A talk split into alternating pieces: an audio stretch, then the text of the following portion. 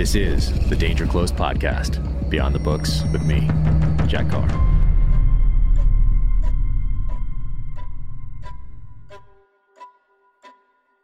Welcome to the Danger Close podcast, an Ironclad original presented by Navy Federal Credit Union. My next novel, Only the Dead, hits shelves this spring and is available for pre order now. Go to officialjackcarr.com, click on Only the Dead for a sneak peek. My guest today, former CIA case officer Doug Pattison. Fascinating guy. Really enjoyed talking to him. And uh, he does some stuff in the entertainment industry these days. So without further ado, let's get after it. Doug Pattison. Doug, what's up, man? How you doing, buddy? Good to see you. I'm so glad we're we're finally doing this. Uh, yeah, exactly. Me too. And I gotta tell you, are you New Hampshire or Texas? Where are you right now? So, so I'm in I, am in New Hampshire right. Uh, well, I live in New Hampshire right now. I'm currently in Virginia for the week um, nice. with some family stuff going on, but uh, and from Texas, hence the Texas Spy Dad name. Yeah, so yeah. yeah. Got it. Got it. Oh man. Well, this is really my favorite part about doing a podcast. Um, is that uh, I get to sit down and not have a computer open in front of me, not have emails coming in, not have text messages coming in, and most of the time people leave me alone out here in the podcast studio. uh, but uh, it, it, there are very few times when you can just sit down for like an hour and a bit and just talk to somebody these days. Even if you're at lunch with somebody, you know, one of the two most likely is going to be going to that phone, you know, for exactly. Yeah. It's, it's, tough to unplug and feels good when you do. Yeah.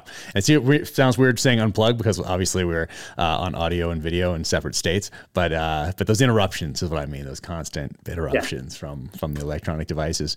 But, uh, man, this is awesome. Um, let's go and start at probably the road to the CIA. I mean, sure. so many people are interested in that, me included, um, especially in the time that that you went in, because um, your influences probably were popular culture. Uh, right. I'm guessing that informed what you knew about the CIA. But what was that path into uh, the CIA and going to the farm and becoming a case officer?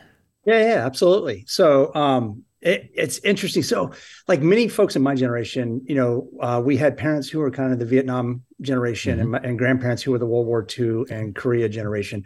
And you know, so so I I grew up listening to those stories of service from from them. Uh, and then this this phenomenal movie came out called Top Gun, right? And and like so many of us, that got us thinking about how we might might serve. And my grandfather had been a fighter pilot in World War II. He flew P-47s over Europe, and and uh, you know had talked a lot about that with me, you know, as I was growing up. So, Top Gun, grandfather made me start looking at uh, at flying, and and so I went and talked to the the Marines about wanting to be a Marine Corps fighter pilot. Uh, and and the the Marines would have got me, except for the contract you had to sign to to get into to flight school and i wasn't i couldn't envision guaranteeing i would do anything for a solid six or seven years whatever the contract term was after after flight school. And so it, it just got me pulled back a little bit and thinking about other ways to serve. And the the cia was recruiting on campus and i thought that's that's kind of odd and i i'd grown up reading you know the the Fleming books, and I'd grown up reading Len Deighton, you know, and the spy spy games or uh, set match, etc., and all of these these novels. So I thought, okay, that's kind of interesting. I like languages. I want to be overseas. Let me go talk to the recruiter. And the recruiter was there recruiting primarily for overt roles and looking for engineers and analysts and and uh, folks like that. And I I I was not performing super well in college. Where were you at school? I was at the University of Texas. Okay. So you're having you a good know, time out there. Yeah, I was having a great time in college, and, and, and you know at least some part of college is is sort of focused on that. Uh, I may have had my priorities opposite of what they should have been, mm. but but uh, you know I was holding my own. But the recruiter looked at me and he's looking at this less than stellar resume and said, "Yeah, I need analysts, I need engineers, I need scientists." He goes, "The only thing you might be set up for would be being a a, a case officer." And I said, "Well, what's that?" He goes, well, they're the guys that spend all their time overseas, you know, meeting meeting bad guys, recruiting sources, you know, running spies. He goes, I mean, hadn't you read Clancy yet at this point? I mean, yeah. this is like early '90s, right? It, it, this was late '80s. Late '80s. So there's a couple Clancy books out. There's like four, maybe even five. What? Uh, yeah, but, you hadn't read those yet? I, I had read some of them, but remember, Jack Ryan was an analyst. Yeah. Yeah, so so my exposure to the case officer world was was small, but I had and some of the terminology was stuff that I was still processing. And I, but as I listened to him, I said, "Yeah, that's the only thing I'd want to do. Mm. Like I I don't want to be stuck at headquarters in a cubicle, you know, with a thousand other people that are wearing tennis shoes on the subway because their feet hurt, mm. you know, sort of thing." And he said, "Well, I, I'm not sure you'll make it through this process, but I'll I'll kick it off." Uh, and and he put my resume in the hopper, and that just started that long series of interviews and psych exams and uh-huh. polygraphs, you know, that that goes through. And it's it's a lot longer now. It's pretty fast back then, you know. It was probably seven months uh, before I, I got the call yeah. that said, "Hey, come on over." Interesting. Yeah. So it's uh there's another program. I won't say the name of it just in case it's sensitive or something like that, where they take you and uh, if you have a background that they want and they kind of fast track it a little bit. And yep. that's the one. That's the one that I went through. Um, so you still do your lifestyle poly, you still do your psyche eval, you still do your medical course like that. But it takes a couple of those things that you have to do kind of out of the process. Just really speeds it up a tiny bit. Um, so so that was interesting to to to go through. Um, so so yours was the longer one, I'm guessing. Yeah. And you went through well, that. It, it, it was. And, you know, I was 21 or 22 years old. I didn't have yeah. tremendous amount of life experience out there. You know, um, was bringing language skills and people skills with me. What was your language? Uh, my language then was Spanish. Yeah. Um, and I, I had um, fluency in Spanish, um, but what that really showed them was that I had the ability to, to learn other languages uh, Aptitude. as well yeah, aptitude they're looking for. That's yeah, and, exactly. And so, is this your senior year, or is this like junior year? We're going to like a job fair or something like that. that How do you even find out was, that they're doing it? They have like a, a flyer at the as you're going by some sort of a, a board on campus or something. It's exactly right. In fact, it's, it's a funny aspect of the story because they had you had to sign up for interviews in the career center, and everybody signed up on pieces of paper that were hanging on the wall for your interview slots. and um, and so they said to me, "Now this this job path you're pursuing is a, a covert path." And this this list of um, job interviews here is an overt piece of paper that says you've applied for a job in the CIA. So we're we're going to have to reject you, mm. and you're going to get a letter, which I still have today, which That's is cool. that rejection letter. And then you know a few months later, and it's always a little curious to me. I have this letter from them on letterhead with my job offer on it. That's cool. You know, so both delivered to the same address. So it's kind of a silly, hey, silly yeah, little shell game to work through. Yeah. But yeah, Oh, that's so interesting. Yeah, I have my uh, acceptance letter still, um, but it comes from uh, because of the path that I was on. It comes from a uh, different corporation type thing. It's it's kind of cool. I have sure. the whole the packet and everything upstairs, and it was it was interesting to to go through that uh, that process. I ended up staying in, obviously, stayed in the military instead, um, uh, and finished out out there. But uh, but it was an interesting process to go through. I love my experience working with the agency downrange. Uh, learned oh, a yeah. lot. Uh, it forms a. Uh, if people have read the novels, they know that there's a, a touch point with the CIA that uh, um, really is uh, you know foundational to a lot of the characters yeah. in the in my well, books. We, we always had a great time working with team guys as well, and and there's a, a close relationship between the the, the two organizations and and uh, you know, I I was uh, you know one of the more fun aspects of training I got to do was uh, I got to go to Gunsight um, nice. with with uh, a bunch of team guys. Nice. And uh, and we had some good bonding uh, during that that training. And you know, few few ranges that had native populations of rabbits had a few less rabbits too after those. nice. Those, yeah, it's a great yeah. spot to go out and, and train. Uh, so you do this, you're going through this process, and uh, do you have a backup, or do you, uh, as you're going through this process, are you putting all your eggs in that basket, really wanting it, or is it kind of like, hey, if I get accepted, I get accepted. Otherwise, I'm going to go, you know, do whatever else. Yeah, no, that's a good question. I graduated senior uh, mid mid year senior year, so I actually had to uh, take a job, uh, and I so I took a job in a in a uh, sales management pipeline training pipeline for a manufacturing company that was international in, in nature because I knew I had this strong international bent that I wanted to, to pursue anyway. And um, and so I, I, took that job and and uh, I was in it about three months when I got the uh, the offer from the organization. I said to them, "Hey guys, I got this other thing that I'd actually started the process for a while ago that's that's come through and and it's going to involve me serving my my nation." Uh, in uh, various capacities, and they said, "Go for it. We're we're always here oh, uh, cool. if that changes." You know, it almost sounds like a, a, front company or a shell company. The way you describe it, Universal Exports. Uh, yep. Yeah, that's it, it does sound awful similar to that. Yeah, um, and it, and it's interesting what you can do with those sorts of things. Exactly. What? Uh, so, what's your path then? You get on a plane, fly out to the East Coast, uh, show up at the farm like as a brand new kind yeah. of recruit so, type deal, or? Yeah I packed up a car and uh, drove across the, the U.S. from Texas to to Virginia. I had um, met somebody who was going through the same recruitment pipeline, and you know they tell you don't talk to any of the recruits, don't exchange any meaningful in- information. Mm. And of course, as as uh, I think anybody that's wired to become a case officer does, you you find those boundaries and immediately begin to figure out how you can push them to mm-hmm. to maximize your your your uh, benefit. And so you'd you could tell who was probably going to make it through this program or mm-hmm. not. So I actually found my roommate who I was going to live with as he was going through the same uh, interview pipeline. And we both were confident enough eventually that we were going to make it through the process that we exchanged info and said, "Hey, if we do this, let's let's be roommates." And so we we moved in together uh, and began that training pipeline initially in Northern Virginia in an in a in an outbuilding before ultimately uh, traveling to the farm for multiple training iterations.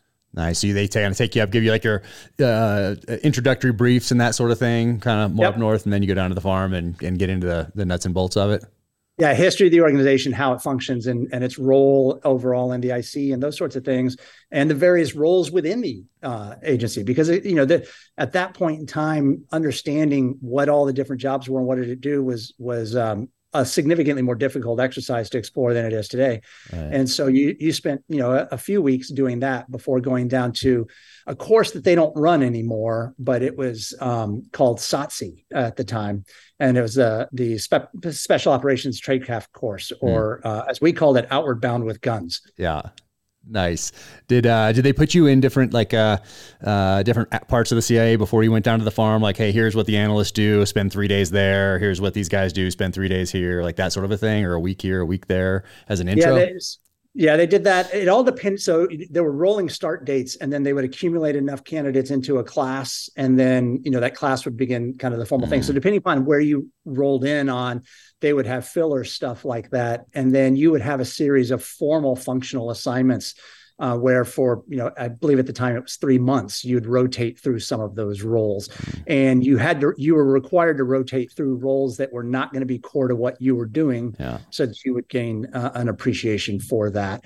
Uh, before uh, and some it, some it was before the farm, some it was uh, after the farm, and and all of that was before ultimately going to the farm for the formal case officer, um, you know, core course, yeah. the trade course.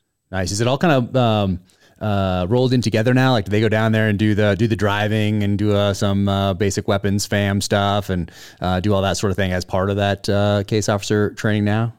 Yeah, a lot of that weapons fam stuff has has gone away unless you're going to serve in a in a war zone uh, mm. specifically or in a high threat uh, environment. They took the fun out of it. Like budget cuts. You guys having some problems over there with uh, with budgets? I know it's pretty small. Yeah.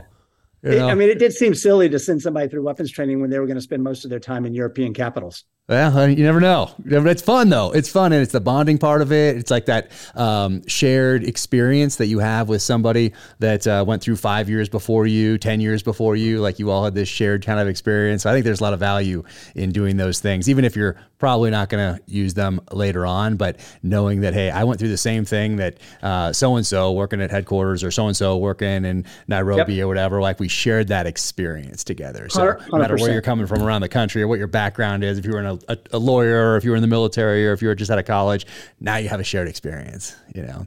So I think there's some value and there. shared love and or hatred for some of the same instructors. That, you know, and right? you had some old school instructors. So you're going through, so what year are you uh, going through the farm now? So uh, that was uh, 90, 91. 91. So you're having some old school guys. You're having some people that worked in the 80s, in the 70s, probably in the 60s, even. Um, like uh, that's earlier. Yeah, earlier. No, we, we, wow. we would have some guys that had that were right on the, you know, entering in in 1948, 49, 50 wow. timeframe that were now, they were annuitants and, and helping out. Um, just had, in fact, one of our instructors in the um, special operations tradecraft course just passed away um, today. That. Today Dutch, or yesterday, yeah, Dutch. Dutch, I saw that. Yeah, Dutch just passed, and, and he was a hugely 86 years old, I think. Right? Is that what he? Was? Yeah. Was? Wow. And he was like and, 36 with the agency, and he was a uh, he was like well, born overseas, and then he, uh, what, he went to U.S. Uh, Army Special Forces eventually, and then into the agency for all those years. I mean, my goodness. Wow. And and he was awe inspiring yeah. to us as we entered and and looked at him and and you know saw saw his you know war wounds and saw the man he'd become and his heart for for this nation that had adopted him and taken him in. It was it was incredibly impactful. And my my mentor in the agency was a gentleman named uh, Jim Dunn.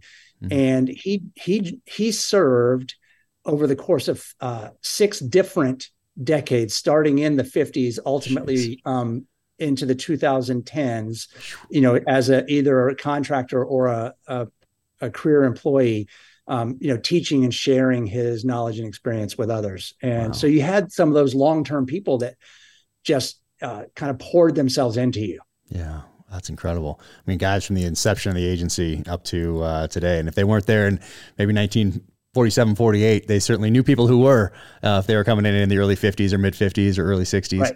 I mean, what an and incredible it's interesting time. Too talking to guys that that from other organizations like your own or or uh, CAG, et cetera, who all kind of has some of those overlaps, and we'll we'll share stories about, hey, oh, did you stay in XYZ barracks when uh-huh. you were there? And they're like, oh yeah, seven, seven, ten years beforehand, they were in the same barracks, and and it's so it gives that that shared um, sense of bonding across not just the agency, but with others that have um, um, run in the those uh, overlapping circles. Yeah. Did you uh, did you have a part that was hard for you down at the farm, or was it uh, was it all kind of fun because you're a college kid and you know you know you're just kind of kind of young going through this thing, or did you like the case officer stuff and the building rapport and the the role playing stuff, or did you love the? I mean, the driving is awesome. I mean, I love yep. uh, the driving is just so much fun. Uh, it's hard for the like the military to take the fun out of that. Like they take the fun out of everything, diving, jumping, you know, whatever else. They try to take the fun out of absolutely everything, but they can't really take the fun out of the driving courses because it, it's just it's too difficult. they gave up trying to take the fun away from those things. But what's uh, what stands out to you from your time at at the farm is either being uh, impactful or or fun or difficult.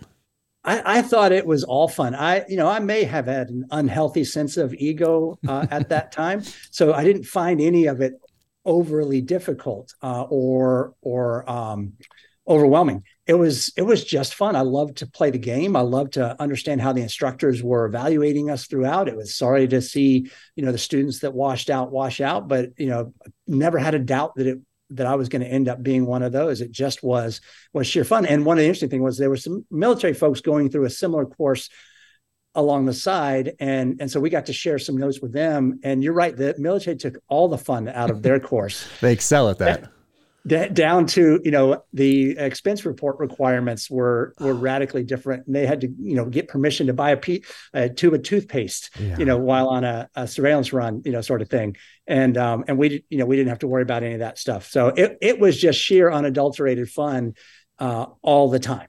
That's so great. Uh, yeah. So great. It, it, every one of us ultimately is like, I cannot believe we're getting paid right. to do this. Um, and and you know, we we we took what we were going through seriously, but we just we had so so much fun. We're so excited to ultimately get overseas and and start doing it. And one of the most impactful moments, maybe for me, was actually we were in uh, training uh, when the wall fell. I was going to ask and, you about that. And I remember we had just come in from an FTX, so we're all still in our BDUs and we're cleaning weapons and um, you know all this sort of stuff. And we're looking at this black and white TV in the barracks uh, that was you know on rollers casters that you know like just this old piece of crap tv and we're watching the the the um, west berlin and east berlin citizens just start to tear down that wall. And we're going well what does this mean for us? Like th- that's who we joined to go uh, chase fight mm-hmm. against. And it, it, is it over? Do they not need us anymore? And of course we, did, we didn't know at that moment um, you know that that uh, the CT role would grow in such the way that it did, and we didn't know that that the you know the Russian um, threat was not going to go away. Right. I mean, you're coming in right there on the cusp of that change, um, and, uh, and that's interesting that you that you were there seeing that happen with your class. Uh, so I was asking about that. There's some very obviously seminal moments that are transitional periods in the history of the CIA. Um, obviously, end of World War II, uh, yep. disbanding essentially this organization, then the the fight to stand up another one and who's going to lead it. Uh, 1947, obviously, 48. Uh, then we have some things in the 50s that are fascinating, and then you have a Bay of Pigs, probably fairly transitional. Um, Cuban Missile Crisis, probably uh, fairly transitional uh, time frame. Then you have the church committee hearings in the mid 70s, Pike Committee, um, and then you have uh, the, the, fall of the Soviet Union, and then we right. have 9 11. Uh, so I think th- those ones are kind of the ones that stand out to me. Just uh, doing a brief scan of, uh, yep. of history from the from World War II up to up to today. Um, but you're there on the cusp right during the time that one of those is happening. Um, exactly, and you're and, and that's that's an incredible time to be there. The the day our class graduated our very first classmate went overseas the next day oh, wow. in response to uh, Desert Shield, Desert Storm, wow. and you know he had he had been a uh, he was an older guy in our class who was um, an experienced Arab linguist who had uh, multiple years of SF hmm. experience mm. as well as multiple years of NSA experience before joining us as a case officer. So okay. you know uh, for for him it was just a natural plucking to take him and throw him out into that and yeah. and uh, and that began our our our focus on this new shift really uh, into what this this world was going to become and a, a, bunch of us ended up uh, getting focused on the the CT threat around the world in various regions uh, and start learning how to to work that CT target in ways that, because it's different than than working the classical targets. Yeah, so that's counterterrorism for people that are that are listening in. Um, did you guys do static line while you were there? At uh, did you have to do that or no? So the class before mine had several injuries uh, in that class, so they actually would not let us do um, static do our do our five jumps and we were crushed by that because we really really wanted to other other they reinstituted it a little bit later yeah. um, maybe four years five years after us um, so we we got to do all the tower jumps and all that sort of okay. stuff, but we did not get our static line jumps in, and and it's um, that, that's I'm always a little sad about it. it's not very difficult. You just stand on a chair and jump off the chair, and that's pretty much you know what it, what it's yeah. like. Um, but yeah, the army takes uh, like three days and packs it into three weeks. I think that's how we described airborne school when we went to yeah exactly Fort Benning. That, that makes sense. Yeah, just jump. You know, um, that was maybe tiny more mo- to it. I was going to say one of the most fun things though is that we did do was um, we because of our our Vietnam War history and working so much with um, insurgent forces, um, we do we did at that time spend a lot of time teaching you how to work with and supply uh, those those forces. Mm-hmm. So we uh, we got to spend a lot of time learning how to kick bundles out mm-hmm. of uh, C-47s. Nice DC-3s, and and these these were planes that had flown on D-Day. Wow. And so here, here we were you know 21 22 years old with our heads hanging out the door of you know this plane looking for your LZ that you would you know meticulously built on the ground and and uh, kicking bundles out of it and that sort of stuff. So we got to do some fun stuff, Stabo, uh, you know that sort oh, of stuff. yeah, no, that's amazing. Describe Stabo to people. So, well, in this particular case, uh, we had had a, um, a long exercise, and the first four folks in we're going to get um, put into Stabo harnesses. And I don't remember the, the, acronym for, for what Stabo stands for, but basically seats, you know, um, webbing, uh, and you clipped into a rope, and then the helicopter lifted us up out of the the canopy and and flew us um, down through this area that that the farm is located in to, as our extraction from this this mission and the rest of the folks either had to hump it out or get trucked out at the end so there was a nice. there was a benefit to being one of the first four in uh, nice. and I, I, was fortunate enough to be one of those four, first four to complete that particular course. So we we but we got to fly over this this particular part of this training area for better part of 45 minutes, you know, hanging from the bottom of a helicopter, just looking around at the view, which was pretty nice. awesome. There you go. It's, it's interesting that you're using uh, aircraft that flew on D-Day. Um, Tom Rice is a 101st Airborne uh, Division guy who first in his stick out over Normandy on D-Day, and uh, he just passed yep. away at age 101 um, a yeah. few months back. So my daughter and I went to his uh, his memorial. We took uh, we were, we, were, part of a group with the Best Defense Foundation that took him to Pearl Harbor um, for the 80th anniversary, yep. and then we went to Normandy with him this past June. So that was really special for my daughter to hear those stories from him, not just read about them or hear it from somebody else, but to sit down across a table from him over a meal and hear him talk about jumping in uh, to Normandy on D-Day. Yeah. Incredible. It, it is incredible. the, to me, it's the power of storytelling is so important because it's it's where we learn to envision what we ourselves are capable of. Mm, I, I, think it's that. most powerful within your family. Where should you write that down. uh, I should write that down. That's a good one. Where you hear from your own family what what the people that share blood with you were able to do when asked to do these super hard things, but as a nation, you know these were 18 19 20 year olds that we sent overseas to go do this incredibly difficult thing and and they did it and they didn't have any different training than you know this generation of 18 19 year olds have that's that they are of that same stock. When when needed, they can call upon that and step up and do it. Yeah, no, it's incredible. and It's great for my for this new generation to have a touch point with that generation and learn about those sacrifices firsthand and be more appreciative of the freedoms that we have here and what was sacrificed so that we can have those freedoms and options and opportunities. Um, so when you're finishing up at the at the farm, do you know where you're going or do you know um, generally what uh, part of the world you're going to be doing or what kind of a mission you're going to be doing or uh, are you just training up as a case officer to kind of needs of the Navy, like, like needs of the CIA? Like what, what is it? Uh, where during that process do you start to figure out or learn where you might be going? Yeah, I think I think I I describe it kind of as like a mix of you know um, Greek rush in, in college and a draft, right? So you know all of the all of the case officer candidates are stack ranked you know based on performance measurements that we have almost no visibility to throughout the process right mm you you know whether you're doing well or not but you don't know if you're better than joe or or worse than than cheryl um, but you you know you, you tend to have a somewhat of a sense and throughout these interim assignments along the way you've built some relationships with folks who may be evaluating whether you're a good fit for their region of the world mm or or their particular mission set and um, and then you get to say what your desired choices are mm. uh, to to go to and, and and go do. And you know, for some folks, it's hey, I want to be in a place where I can wear suits all the time and and learn you know the classical romance languages, i.e., Europe, and and walk those dark you know somber rainy whatever you right. know, prague streets and for others it's i mean we we had classmates like i want to go to the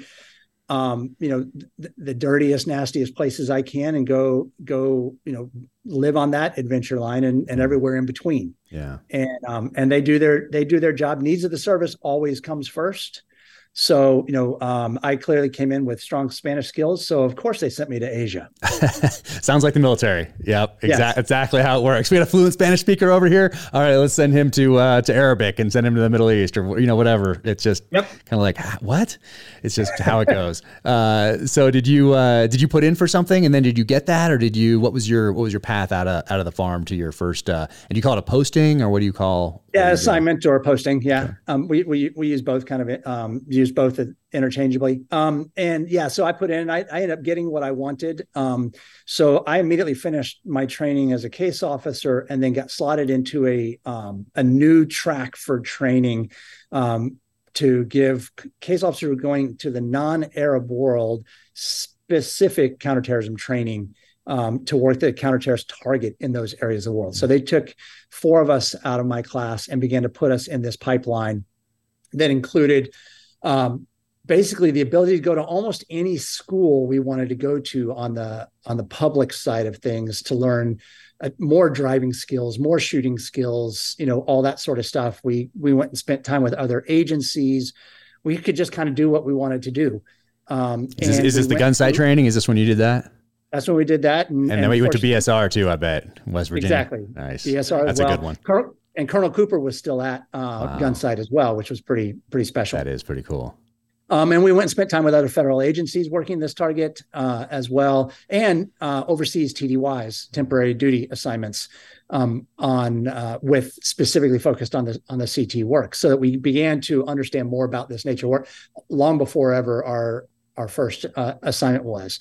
And so um, really built that extra skill set in uh, along the way. And we went through um, an early version. I'm trying to figure out how to how to describe it, but an early version of the training pipeline for a group of people um, that most folks only know about because they watched a movie called 13 Hours. Okay, got it. Yeah, yeah.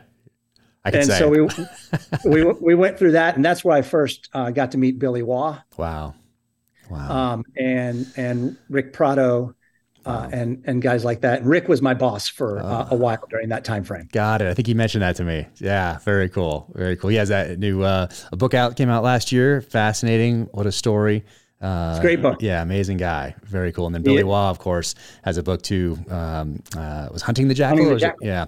And, Hunting the Jackal, yeah. Yeah. I mean, what an incredible story. I almost had him on the podcast, and uh, I think he might be getting a little up there in age.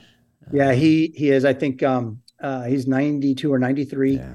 Um, and uh, and you know these days are pretty rough for him right now. Yeah. Um, we we all stay in touch uh, with one another and and uh, get updates uh, kind of on a weekly basis on that right now. So, yeah. best wishes to Billy out there. He yeah. um, he was actually an incredibly impactful man. I mean, we got to work overseas together as oh, well. Wow.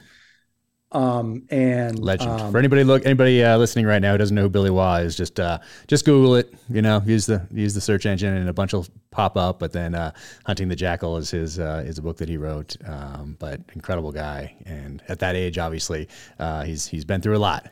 Yeah, done a lot for this and nation. I, I just remember um, I, the Billy got me home one night. His voice, his voice on the other end of a radio got me home on a night when I wasn't sure I was going to get home that night, and um, I will forever be grateful for that. Wow, amazing. Amazing.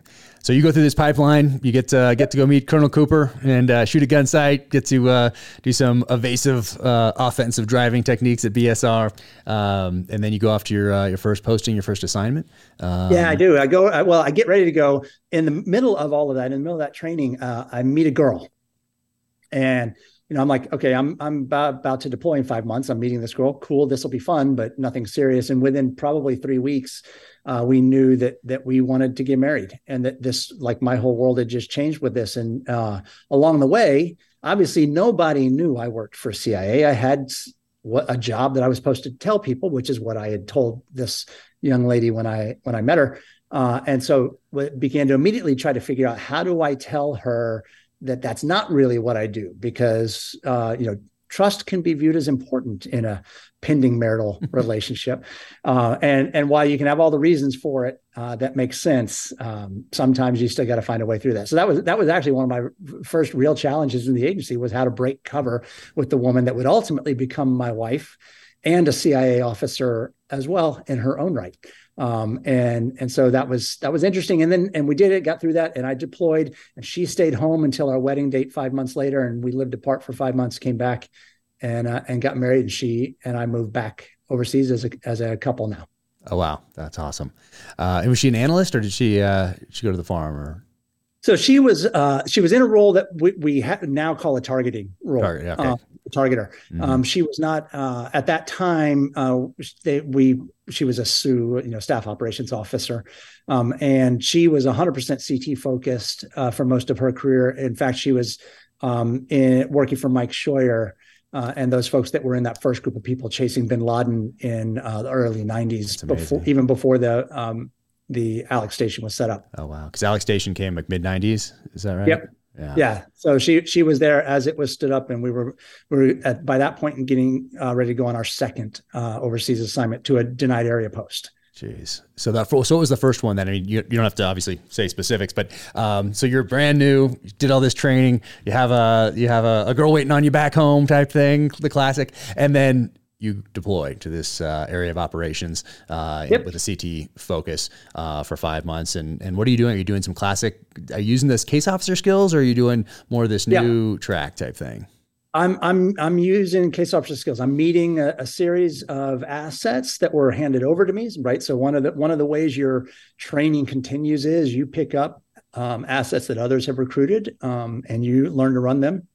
And um, uh, figure out the kind of the mechanics of actually meeting with somebody overseas, keeping them safe, collecting intelligence, writing it up, and and sending it back, uh, and then all along the while, way you're looking for your own uh, recruitment targets against kind of uh, high priority um, you know requirements coming out of uh, headquarters in, in DC on a range of topics because you know along the way the Russians are still out there um, and the the KGB is still operating um, the Chinese are still out there the you know all of those classic targets remain there the Iranians the you know um, North Koreans. So so you, you, may have a focus, but you're also looking for those those other targets. And we were in a uh, high threat post with an active um, terrorist threat against uh, our organization, against Americans mm. in specific. Um, and uh, my, in fact, my my job in that posting had opened up because an individual before me had ended up on a targeting list. So that mm. meant he had to to leave the country, and that gave me a slot that I could go uh, jump into. And it was kind of a wild west sort of environment, you know, natively lots of lots of guns in the environment. So you you know, um, it, it was an interesting and really really fun time. Yeah. And then So you do that five. What, what lessons did you take from that? So as a brand new guy, essentially. So in the military, you'd be the the new guy in the platoon type of a deal. Uh, what do you take? What lessons are you taking from this first uh, assignment? Do you like it, or are you like, hey, I'm going to be in this organization forever. I love this. I have a mission. I'm supported. This is important. Um, like, what are you? Or are you like, ah, I'm going to do this a little while and then get out? Or what? What are you thinking at this point?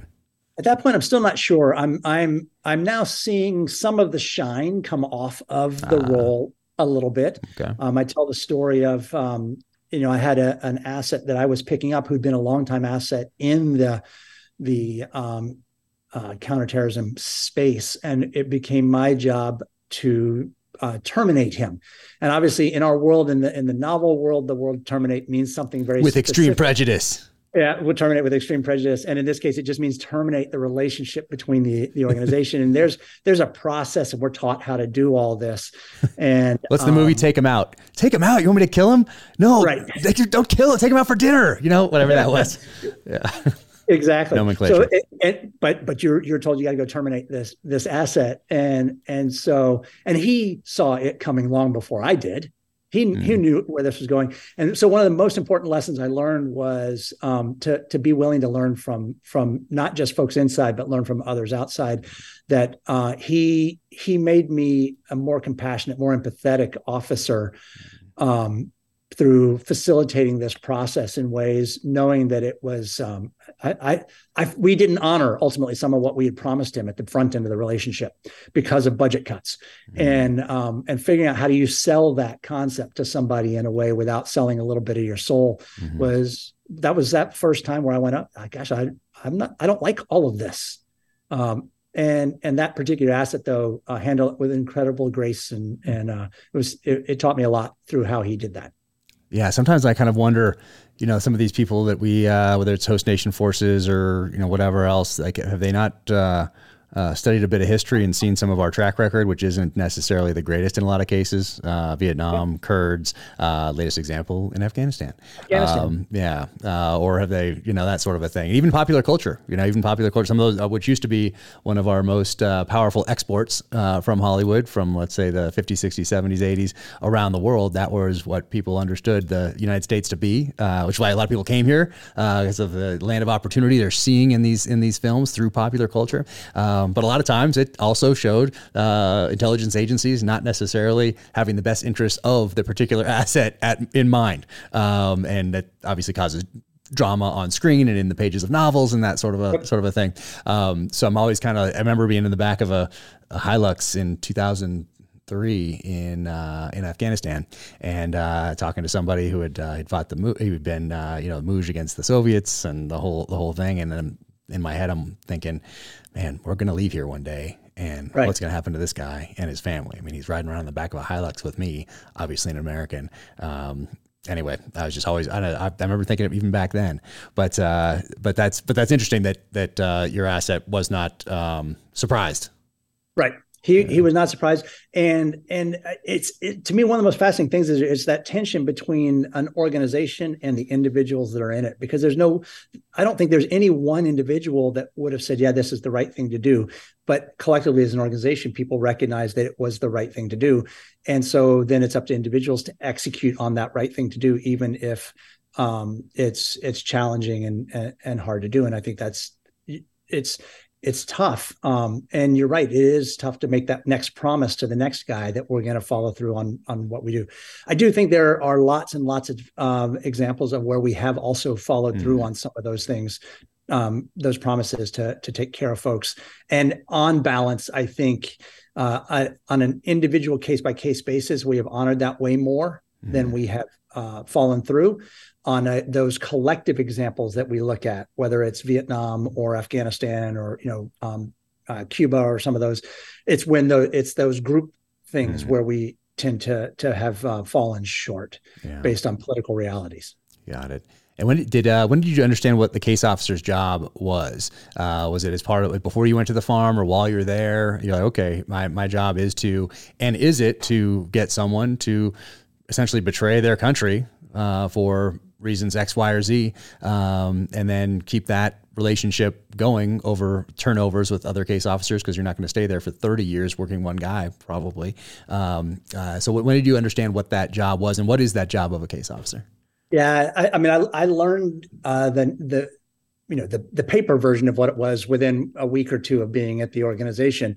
Um, and and the reality of it by the time I got overseas because it's you know through all the training and the role playing and all of that it's role playing you know it's role playing mm-hmm. right um, you know Mark Polymeropoulos has talked about you know this asset who ultimately looked at him and said you know you you probably think about me when you're getting ready to prepare to meet with me but I think about you every day because if you screw this up you know my my life is is uh, gone and you can't understand that until you meet with somebody who that's true about. Mm-hmm.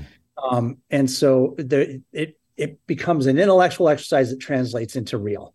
But the job, as I describe it to most folks, is it's the it's probably the toughest sales job in the world. Your job is to convince somebody to commit treason against their own nation or organization for us with the potentially of, of loss of life or death uh, or uh, imprisonment for them and potentially their families uh, if they get caught. And the worst thing that's generally going to happen to me or another case officer is I might get roughed up and then given 24 hours to get out of the country. But for the most part, you know, if if I screw up, that's going to be what's going to happen, uh, and that's not true for them. And so that becomes an, an incredibly intense responsibility uh, that we take on to to serve those who've agreed to to do to serve us. Yeah. Oh man. And uh, and then you go to this next assignment. You come home. Is there like a uh, decompression stop at headquarters to debrief and then study up on where you're going next, and then then off you go, or how does that work? Yeah, for so for it, it all depends, right? So as you know, right, military, the answer to almost all real questions is it depends. Um, I, I went out, did this assignment for two years, had a lot of fun, really great, um, you know, uh, tour got selected for uh, what we call a denied area tour. So that's a, a you know Moscow rules type operations tour. Um, and so when when you get selected for one of those roles, you have a whole nother training pipeline you have mm-hmm. to go through to learn to operate in that environment. And so if if going to the farm that first time is um, you know getting your undergraduate degree in uh, espionage, getting ready to go to uh, a denied area tour is grad school.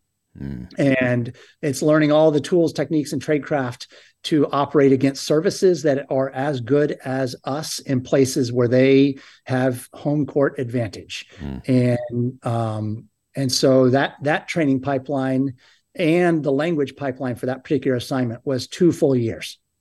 Wow. For me, uh, between those two assignments. Wow. Uh, and and then then we ultimately and and in fact, they had selected two of us uh, for one slot and put both of us uh, through um, the language pipeline together, and then ultimately, so we're going to select one of us for the assignment, and I got that got that pick. Wow. That's amazing. And you're you're still in this this transitional period between uh, old school spycraft, I would say, and modern day. They hadn't even invented some of the ints yet, I don't think, in this uh, right. mid 90s period. Yeah, we don't even have, I don't even know if anybody even used the term open source intelligence back then or whatever. Signals was something different. Uh, you know, I mean, it was the same, but it was obviously there's not as many the, of these types of platforms to uh, to exploit and, and, and get information. Um, so you're in this time where you're really focused on some old school tradecraft that people have been doing 50s, 60s, 70s, and 80s. 100% old school tradecraft and going to assignment where I know I'm going to be covered up with uh, local surveillance uh, on an ongoing basis uh, and and learning how to or not learning having to operate in that particular environment uh, in a place um, where they were very where we were very concerned about the possibility of flaps you know so so it's a so flap. we had some yeah flap of where where you cause a, a problem with uh, that rises to the diplomatic level uh, of ah. hurting the relationship uh, or the reputation of our country there. Okay. And so we had some pretty tight rules of engagement. Uh, diplomatic we were, flap, yes. Yeah, diplomatic flap. Yeah. So we were we we weren't we were restrained on what we were allowed to do internally, in addition to being covered up by the uh, local service pretty Jeez. well. And how long is an assignment like that if you uh, if if you're not uh, either compromised be it any fault of your own or not, regardless. Uh, how long is that assignment uh, with those two years of training? What are you? How long are you expected to operate in that kind of an environment? It was a two-year assignment. So two year assignment Pretty- over there. Yeah, when I think about the cost uh, of that, and then you know the the return to the organization, I sometimes wonder if the math is is worth it. You know, two years of full time training for two years uh, there, um, but but we we went out, we did the job that we were asked to do, and and and did it well. So yeah, Amazing. What did- what lessons did you take from that uh, experience? um, Personal or it- professional lessons? Yeah, I mean, one of the biggest. Well, it, it was interesting um, knowing that you have audio and video coverage potentially in your house. Um, it forces you to grapple with some interesting stuff at a relationship level with your your spouse. And and uh, I remember one day we we lived in a tall, skinny house, and and we had our first child in that particular assignment, and and so the the um, the baby was on the third floor with a baby monitor. We were on the second floor, uh, and and we could hear um, the staff in the kitchen talking through the baby monitor because it turned out it was on the same frequency as uh, the the the baby monitor in the in the baby's bedroom was, and there was no monitor downstairs. Wow. And so we, you know, we uh, dealing with that was a lesson we had to work our way through. And then the other one was, um, it- this is where I really it sunk in that perception is reality, right? So my intent uh, of actions did uh, sometimes wouldn't matter. It was the folks watching me's perception of my intent that had way more import.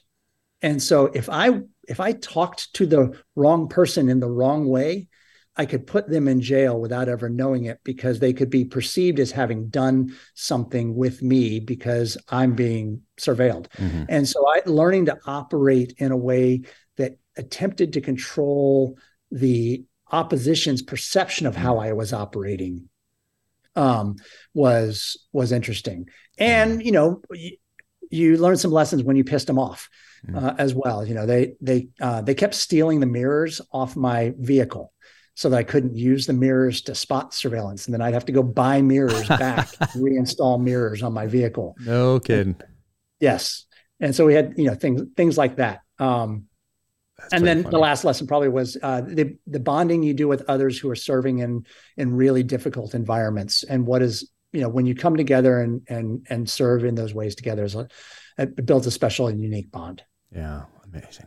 And then you come back, and what's uh, what's next for you? I actually didn't come back.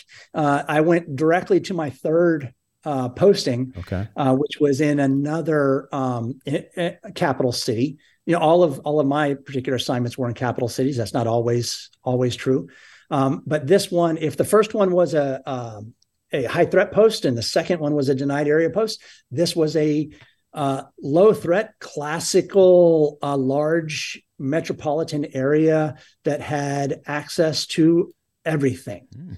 um, that you could you, you know desire um, all the targets, all the interesting work, all the dysfunction of a big bureaucracy. You know, it was a large station, um, and uh, and so that that really began kind of me thinking about my my path out because I knew my next assignment uh, was probably going to be back at headquarters. My next assignment was going to be moving into um, a, a headquarters management role. Um, you know, I was I was 30 at this point in time and was a GS 13 um, and looking at that path from 13 to 15 and looking at the path from 30 to 50 and going okay you know going fast was good staying for the next 20 years doesn't look quite so much fun Mhm. uh, and figuring all that out and and uh, ultimately um, it, it was a frustrating tour um, I wasn't as successful about it. I didn't have any. I didn't have good mentoring in that time frame, and I didn't know how to seek it out well. Mm. Um, and so um, ultimately, th- that assignment was what uh, caused us to to step out of the organization. And did your wife go with you, or did she stay stay in for a few more years? So it's it's it's interesting. So she went with me. She she had actually gone on uh, what we call LWOP, leave without pay, um, when our second child was born. And so when I resigned, it turns out she was still on LWOP status, and it just fell through the cracks. And she stayed on LWOP status for probably four more years. Um, without us ever even knowing she was still on LWOP status. Her LWOP status just expired, and and you know um, she lost her clearances and step you know was just done, mm-hmm. and never having having gone back. Um, and so you know we we moved back to the states, moved uh, to the East Coast, went to grad school, and and then stepped into um, uh, the the private sector right as 9-11 happened. Yeah. Um, Where were and, you? You were home by that point then? Yeah, I just gotten home and uh, um, and had called everybody and was like, "Wait, do do we come back? What do we do?" And um, you know, we had two kids by then, and my wife was pregnant uh, with our third. Um, and you know, I talked to to my buddies that were still in, and they said, "Look, it's it's totally up to you. Like if you if you want to get back in the fight, you can, but your situation's changing with your you know, with the kids and and that sort of stuff. And um, we got this. If you're not ready to come back, and we just decided not to not to come back. And I was pretty sour at the organization right then. Mm. I loved the folks I, I worked with, but I was I was pretty sour at the organization. And so um, it it was a relatively easy call to not go do you know uh, unaccompanied assignments in the war zones. Uh, that was going to you know, be everyone's life for the next few weeks, you know, months, years. Yeah, yeah. When, when was the first time you heard the, the name Osama bin Laden? Was it from uh, was it from your wife working in that uh, in that cell or uh, office that she was in, or had you heard it before? When did you start hearing it, and had you heard more and more over the years because your wife was focused on that particular threat? Yeah, I'd, I'd heard Bin Laden's name in probably '92. Oh wow, um, early. Uh, along uh, in '93 um, with Ramzi Youssef and those guys because uh, that that was the specific target set she was working um, both overseas and at headquarters. Yeah. So For those, those listening, Ramzi all... Youssef, he's now locked up in uh, ADX Supermax, um, yep. Colorado, Florence, but uh, he was responsible, one of the people responsible for the first World Trade Center bombing. Uh, then made it to the Philippines um, and was eventually apprehended in, in Pakistan, right? That's right. That's right. But you know, working that the Bojinka plot and all that sort of stuff was that was all like that was stuff she was working on. So that wow. was when I first began to to uh, to hear it.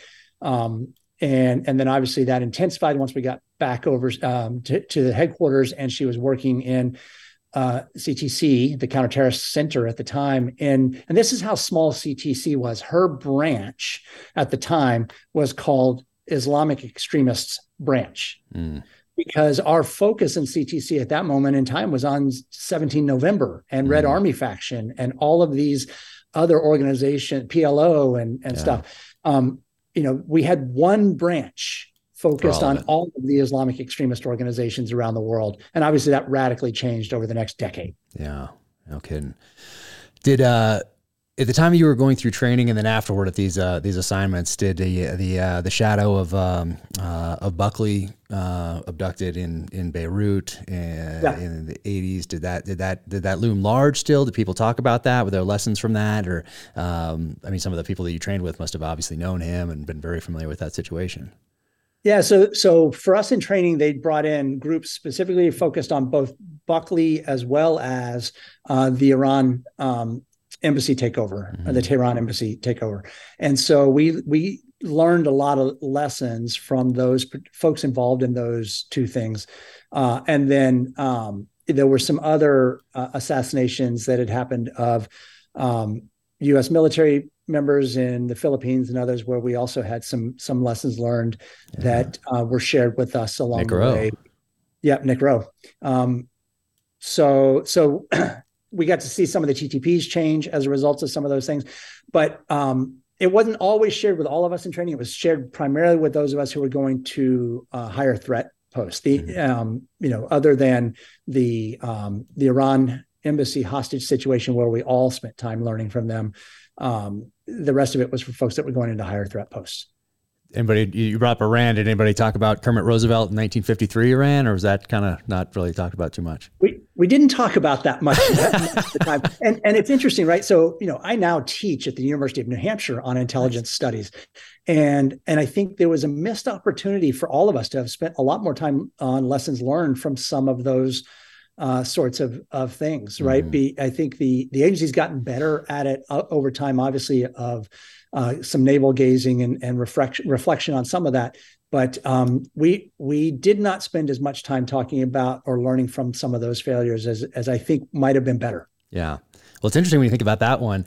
If uh, if the technology existed back then to communicate the way we can today, um, right. and don't even not not even change the oversight. Obviously, has changed quite a bit. But uh, even if you take that off and just t- say put communication in place, like almost real time communication. Uh, you know, not having to just avoid a phone ringing, but having it uh, being able to be reached all the time. Like maybe that that turns out differently. I don't know. Exactly. Um, that's really yeah. That really uh, had some far-reaching implications, obviously, as as yeah. we all it, know. It's, it's pretty interesting when you think about some of those those things, and and you don't necessarily see in the moment th- yeah. how uh, broad those implications may become. Right, that that butterfly wing effect mm-hmm. uh, that then you know echoes for decades. Yeah, yeah, decades, man. Um, and uh, once again, this this December, I think it was December. I might get the date wrong. Uh, let's say mid December. Um, there's another opportunity to declassify some files that people have been waiting on for a number of years. Um, in fact, uh, Congress in 1992, I want to say, mandated that these files would be by 2017, I think it was, all declassified. Guess what? The executive branch is not paying attention to the legislative branch and yep. President Trump was going to do it, said he was going to do it. Then apparently there was some sort of a meeting with uh, with the CIA and sources and methods. Once again, we can't declassify some of these things. Okay, and then goes over to the Biden administration. Last year, COVID, we need a little more time here. Since 1963 has not been enough time. Since 1992, when it has been legally mandated that we uh, that we declassify some of these things or unredact some of these things, maybe I should say, um, yeah. not enough time. We still need a COVID. It's literally a little more time here, and it came up again just a month ago. And what happens? Still, still there are, are parts of these uh, documents that are redacted. Um, so sources and methods always thrown out there. Um, it's been a long time. It doesn't do anything to garner trust or rebuild trust with the citizenry when all these years later, these people who have been mandated by law to declassify or unredact some of these documents still neglect to do so. Uh, what are your thoughts on on that? It's it's yeah, it's pretty wild to me because when I think about, you know, here here we are uh 50 60 years later, 60 years later from from that time frame. And uh, there cannot be any source alive today who was still at all in any way connected with with that. Um, maybe there's some methods, but I can't imagine that there's a method that was used then that's not been identified through some other mechanism along the way. Um, so, so it leads to at least the perception that it's fear of reputational damage more than mm-hmm. anything else, fear of embarrassment, that it's not really protecting anything meaningful, but it's protecting reputations. And that I think does incredible harm uh, to the institution's uh, trust level from the American public and uh, and it's it's almost like they're just making bad chess decisions without thinking about what does it mean uh, to to the average person who's going to read or view that, uh, and and weighing the calculus of of benefit versus real risk. Um, so I, I, I don't know. It just it just doesn't feel like it makes any sense. I know it's uh, it's a very odd situation. Um, and uh, I mean, you have to think that at the very least, that the our intelligence agencies, whether it's CIA, FBI, and who, whoever, um, was more aware of what was going on that day than they let the Warren Commission certainly believe, or any other yep. investigations that have happened since. Um, I mean, that's like like high level, or like that. That's that's the best case, I think. Like right. that. That why else and then of course you can dig down into all the other other stuff as well, which I do in this next novel. So I'm so excited to send you my next novel um, because awesome. there are some touch points with OSS, World War II, that transition to the CIA, uh, what goes on in the 50s and 60s, and uh, there's kind of some family history from my main character's past that kind of comes up in the present. Um, so I'm curious what you think. Of course, it's fiction. You know, there's there's fiction all, but there's some other geopolitical stuff in there, present day that uh, that I'm curious to get your take on because I weave some um, some Iran, Russia, China uh, kind of geopolitics into it and kind of uh, anyway. I'm excited to, to send it to you. Um, awesome. Well, yeah. and is it really fiction? Like uh, you know? well, I don't know. it's know? tougher. To, it's tougher and tougher to write fiction these days because all these things that are happening in real life that would have been fiction ten years ago or science fiction ten years ago are right. now uh, just normal. Uh, exactly. everyday events. Uh, I mean, imagine going like let's say 1985. If the stuff about UFOs that came out over the last two or three years had come out in 1985, that would have been on the cover of Newsweek, Time, New York Times, everywhere. People would be talking about it, would still be talking about it, even if it happened three years ago on the nightly news at 6 p.m., you know, that exactly. sort of thing, 5 p.m., whatever. Uh, but it's like, oh, UFOs, of course, yeah, next.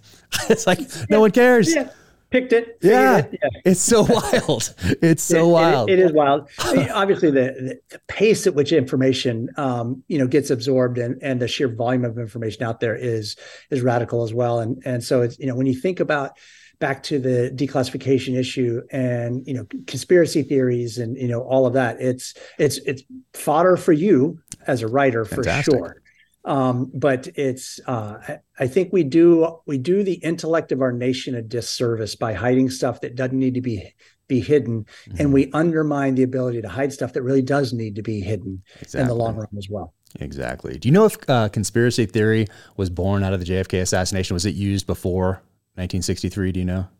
I so i i i mean I can pretend to know, but no, I, I don't know. It's I would assume it must have been used at some point in time, right? Uh, be interesting from an etymology perspective to go back and look at the language and see if there was, for example, conspiracy uh, about uh, um, Lincoln's assassination. Mm-hmm. I wonder if they right? said conspiracy theory though. That's what I mean. Yeah, the the the the the uh, the science of the words, what words were used when. Uh, yeah. Uh, it'd be fascinating to look at that. Yeah, I'm going to look that up. I should probably weave that into this next novel. Could add that in for some character development. I love doing doing things like that. Um, but yeah, what a fascinating time in history that was because I do think that uh, November 1963 was one of those pivotal points for the nation, not just our intelligence services, but our nation as a whole. And you hear people talk about losing our innocence as a nation, like that sort of thing. There's there's something to that. That's when uh, people up to that point, I think, generally from the end of World War II to 1963, generally, I would say, trusted the government. I would. Yeah, I, would I'd, I'd, I'd say 1960. 1962 to 1975 was this tremendous period of undermining of trust mm-hmm. in the government and largely driven by the government's choices yeah. made along the way to manipulate, conceal, cajole, whatever, um, the the public's opinion of it. And and that then carries a cost forward another two decades on um, that i think you see you know reverberating even today in yeah. the distrust of the government. And you know you, you know it's far more easy to burn trust than to earn it. Yeah. And and so i think that period of time uh, still has scarred us yeah, yeah. I hope you're gonna like this book then. Um, and I have a little uh, a a theory that I read in high school. So let's say late '80s, um, from a uh, thriller author who wrote a book in the '60s, and uh, it stuck with me. And so I've woven that in. I don't go deep on it, but I throw it in there as touch points for those who have uh, have uh, have read, you know, are, are, fans of the thriller genre, the espionage genre, that sort of thing. So I, I wove that in because I've never seen it in another book since. Um, so so I wove that in there, and I, I talk about it in the acknowledgments and, and all that sort of a thing to give uh, to give credit to, to that author. Um, but anyway, I'm curious what you're gonna what you're gonna think about it because it's very cool. Uh, I'm, yeah. I'm stoked to, yeah. to read it. Um, and uh, and now and what's the the James Foley Foundation? I know you're you're uh, involved with with them these days. Um, yeah. so I'm, I'm on the board of the James Foley Foundation. So uh, Jim Foley was a journalist, right? We um, uh, we all saw his uh, horrible murder on uh, on YouTube uh, when the Beatles, you know, the the four ISIS members, um, so brutally murdered him. And this is Syria 2013. 2013, uh, 20, yeah, 2013. In the aftermath of his death, this foundation was stood up to advocate on behalf of families of U.S. hostages abroad. At that moment in time, the U.S.'s uh, hostage policy uh, was radically different than many other nations, right? Everybody's familiar with, you know, or maybe not, but at, at that point in time, America's publicly stated policy was we don't negotiate with uh, terrorists. And the rest of the world's policy has been for a long time we do negotiate with with terrorists. We're willing to to talk to them. Our policy was rooted in the fear that negotiation with them was uh, going to embolden more terrorist taking. And there's a lot of uh, science uh, on that that says that's not necessarily true, but it was where we were at the time. Mm-hmm. And so uh, Diane Foley, Jim Foley's mom, became an com- incredibly uh, active advocate during his captivity to force the government to confront this policy and and put into place uh, ways to deal with it. Um, to try and get her son home. And and unfortunately, she was not able to to get him home. And in fact, he's still his body has never been re- returned home. Um, but the foundation was stood up, and we've been uh, ever since working uh, as as hard as possible with our government and other governments to try and bring Americans home. And we've been successful in that many ways. We've changed U.S. law in many ways uh, to to do this, um, you know, and and uh, focus on bringing Americans home from overseas. Amazing. And people can go find out more information about that. Go with jimfoleyfoundation.org or uh, James W. Foley Foundation, uh, James W. Foley Legacy Foundation, uh, and and they'll be able to to look it up there. Um, it's a tremendously powerful group of people uh, that are committed to serving this mission well. And and Diane Foley is one of the most amazing uh, women I've ever had the privilege to meet in my life. Um, and and uh, I'll tell you a small story. So we we know them because we went to church with their family. Um, and so we had known Jim as as well, and we were at uh, Jim's wake, and um, and you know big uh, public event, and we're making our condolences. And Mrs. Foley walks up to me and she puts a twenty dollar bill into my hand. And I said, Diane, what is this? And she goes, Well, your son um, is raising money for his Eagle Scout project, right? And I said, he, yeah, he is. She goes, well, this is, I want to contribute to his Eagle Scout project. And I thought, here we are at this event where we're cel- celebrating a wake for her son's, um, you know, murder. And she has the presence of mind to think of others in this way uh, was just powerful. Yeah. Um, I, I learned a lot from her. Yeah. Amazing.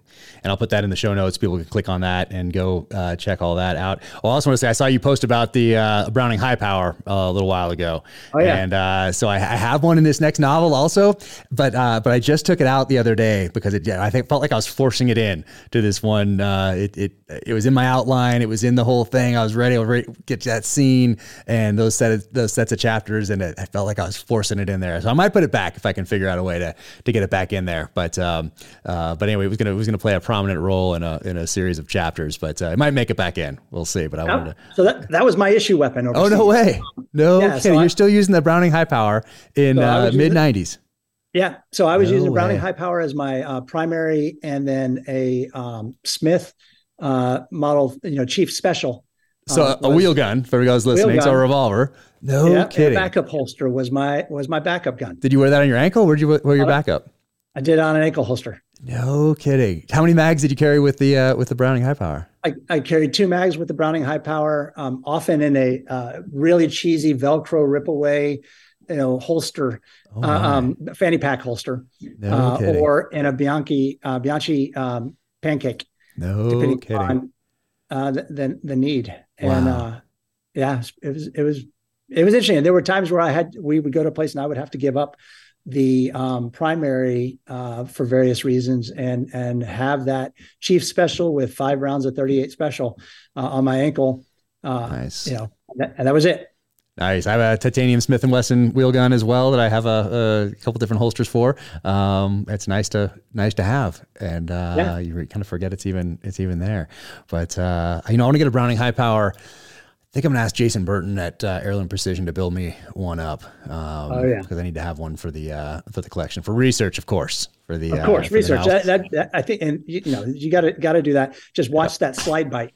Or yep. the hammer bite. Yep, yep, exactly. I think he, he did some special stuff to him. So yeah, I think he accounts for some of that all of us got bloodletted here, nice. you know, from that from that hammer bite. You know, when did they stop carrying Browning high powers? Like, did what did they go? It had to have been like late '90s. No, no, I, I know folks that carried it in Afghanistan. Really? So, yeah. So it, it, was carried through the transition um, into into into Glocks and Sigs um, in the GWOT. So they're definitely, uh, in fact, um, I'm blanking on his name. Uh, Dave David um, in Toby Harnden's book. Um, blanking as well, but okay. Anyway, uh, that he was he was um, he was carrying a Browning high power in, in Qala-i-Jangi the wow. day that uh, Mike Spann was killed. No kidding. Wow. So so yeah, we we absolutely that that that, that Browning high power has uh, served us well and for decades. Wow, amazing. What uh, I wonder where those went. You know, if they've all been replaced, there might be a couple guys still carrying them and that have a, a nostalgic attachment. Um, but uh, I wonder where those went. If they just go into a, uh, a safe somewhere and just get kind of locked up for historical purposes, or if somebody can acquire one. A lot of us wondered where they went, and I know at least some were lost uh-huh. and ended up in footlockers along the way. As it should be. Uh, sure. I love it. I love it. Did they issue a watch by any chance at any point in time? We were not issued watches um, at, at, that at that point in time. Um, it was funny. We were all jealous of all the Vietnam vets and their their submariners, yeah. you know, with their um, you know Ilongot Post silver bracelets and nice. you know that sort of stuff.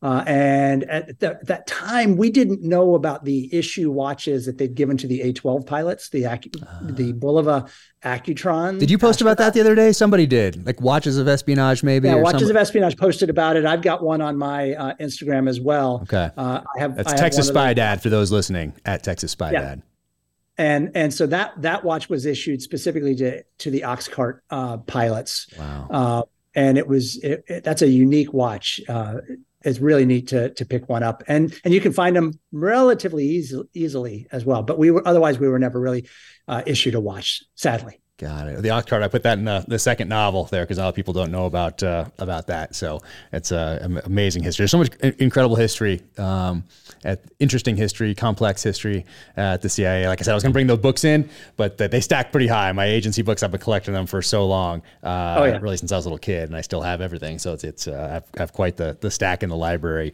uh, inside there. Um, and I, before I yeah, go ahead. I was gonna say one of the reasons I started my my Instagram so long ago was it, it, to sh- kind of share stories of that history with folks. Yeah. I'm a fan of the organization and a fan of the need for the organization. Would love to see um, you know it, it, take responsibility for for both successes and failures. But but at the end of the day i want people to recognize the need for it and encourage them to, to learn the history of it. And and we need we need good people to step up to do hard things in dangerous places. And and that holds true in the special operations community the the, the regular military as well as the ic yeah. No exactly. And uh talk about inglorious amateurs. Where did this come from well, that it, it, was born out of that same uh, desire to to share stories of the the agency with folks. So everything we've we've put out there um, was designed to to uh, encourage folks to learn about the history and and to to support it and to raise money along the way for a couple of the agency oriented uh, charities. Uh, that we've been uh, supporting the Third Option Foundation and the CIA Officers Memorial Foundation, and we've gotten to do some some neat stuff along the way, and and partner with folks to do it. We're on hiatus right now. We're having to to take some time off from Inglorious Amateurs while a couple of us sort through uh, personal stuff, but we'll we'll get it back. Oh, good, because I need to go order some more T-shirts. I think I have three T-shirts right now. I was going to order some more stuff, so let me know when it's back up. I want to get. I will. I we, have had a lot stuff. of fun fun doing that stuff.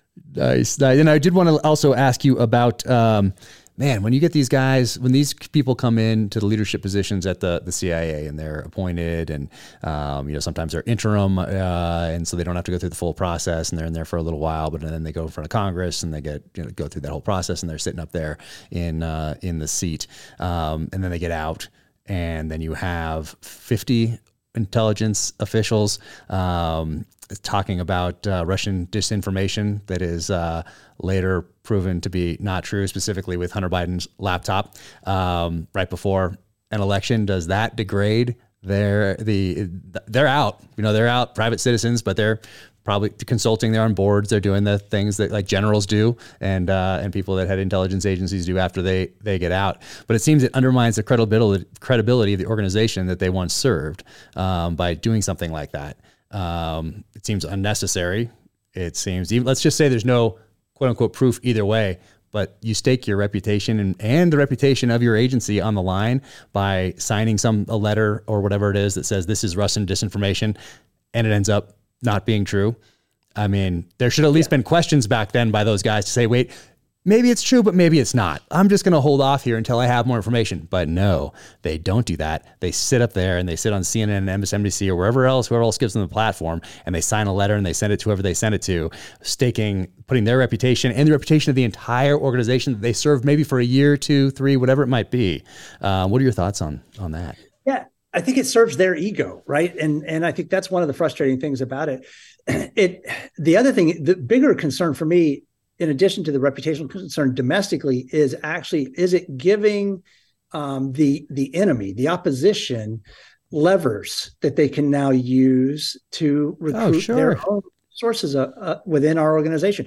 You know, we talked we've talked primarily about our effort to go out and recruit sources, you know, to to work for us, but guess what that's what the cubans and the russians and and and the chinese and the north koreans are still doing today and we've seen they've done it successfully so Ana Montes. No they don't look at that as a gold mine of information that lets them pull levers to to manipulate uh, motivations to recruit sources inside our own organization. Yeah.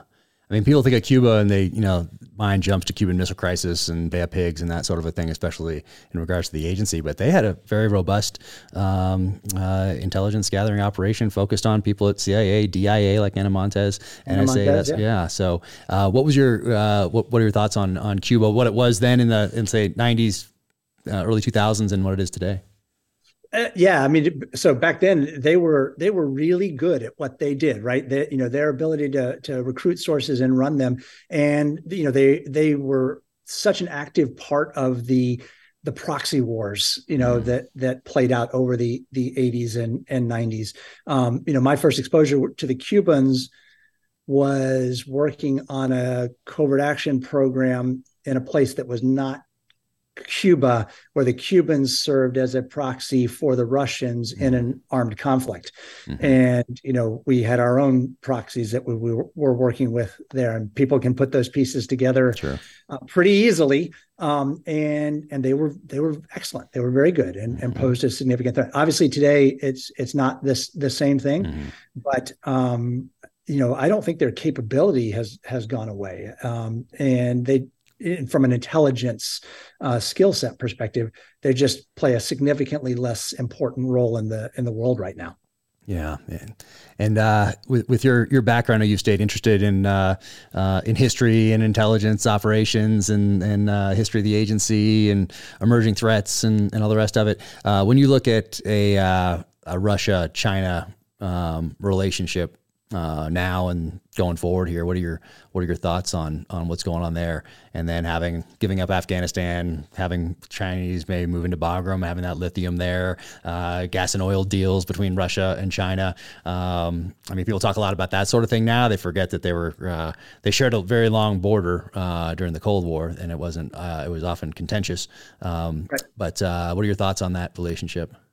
You know, we have short attention spans. We think in terms of of uh, quarters, election cycles, mm. uh, presidential uh, campaigns. Um, China and Russia and Iran, you know, they think in generations, yeah. and they're willing to invest in and put into place uh, tools, assets, and programs that um, last generations. They play a much longer game than we do.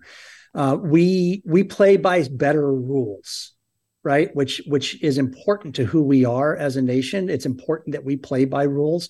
Um, they don't allow themselves to be constrained by those same rules. So we have to learn to play differently within our rules while while knowing that they're not. You know i look at africa and i look at what's taking place the chinese takeover of parts of eastern africa uh, and the the procurement of resources is 100% you know economic warfare economic espionage and warfare combined.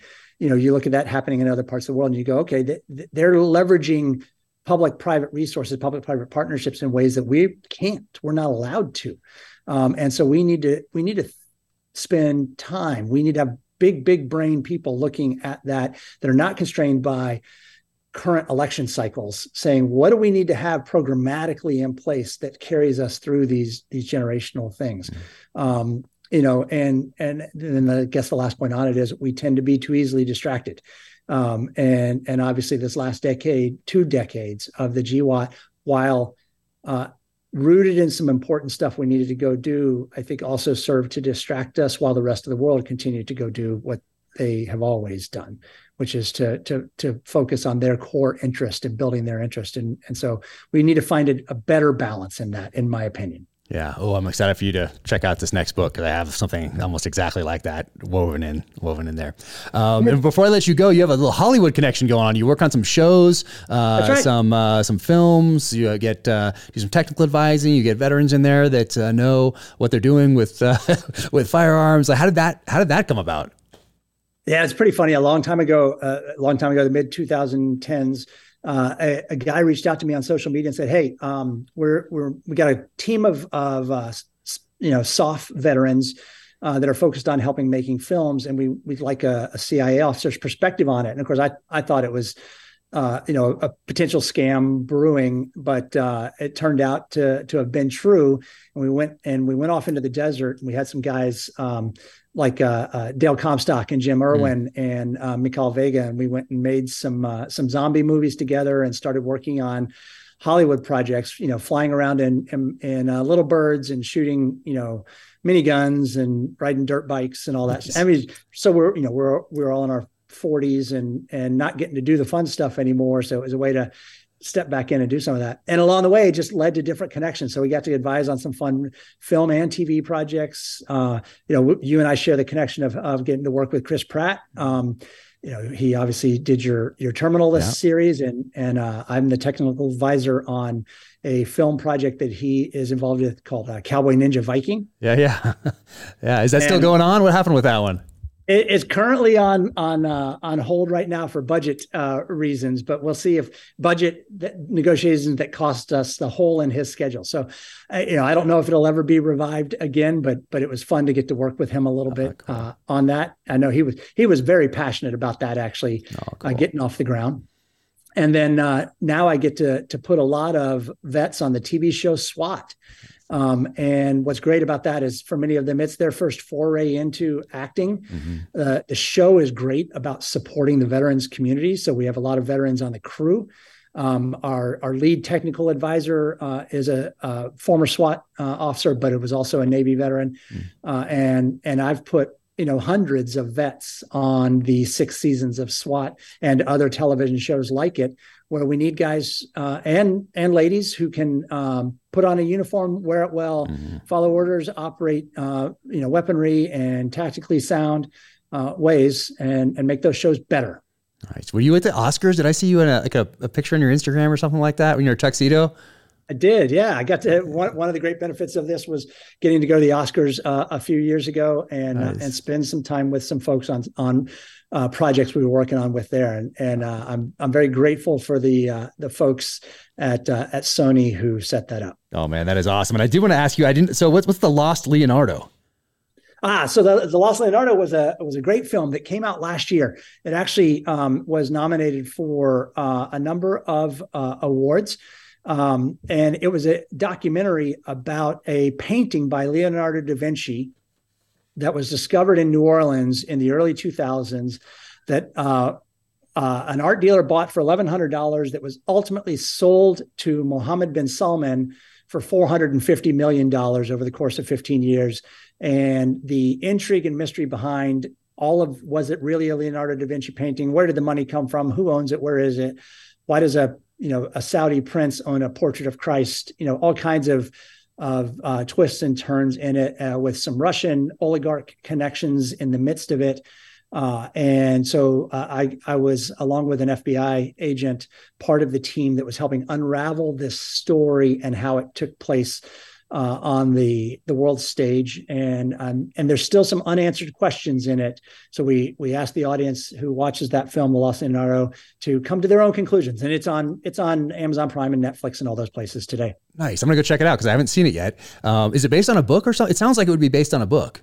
It's not. It's huh. it's not based on a book. There have been books written about it that that are uh, uh. parallel to it, but it was these Dutch uh, filmmakers that came together uh, and found and started pulling at the threads of this story okay. uh, and uh, wanted to uncover uh, whatever what ultimately happened to it and and where it went. And and uh, it's it's a documentary but it has a tr- an amazing amount of intrigue and mystery in it. So it it uh, it flows like a a fictional film. Nice. Love it. And what else you got going on these days? What are you uh, what's what's ahead for you Oh, uh, right now, just uh, continue work on film projects. Um, working on uh, with with some uh, my family, trying to to get some good family time in. Um, you know, that sort of stuff. So, got it, got it. Well, I wanted to also thank you for sending me this uh, Robert Ruark, the uh, old man and the boy, and thank you. So it sits right here um, uh, in the podcast studio, right here behind me every time that I'm in here with a couple other special books uh, right there. But thank you for thinking of me and sending this. I sincerely appreciate it. It means a lot. Absolutely.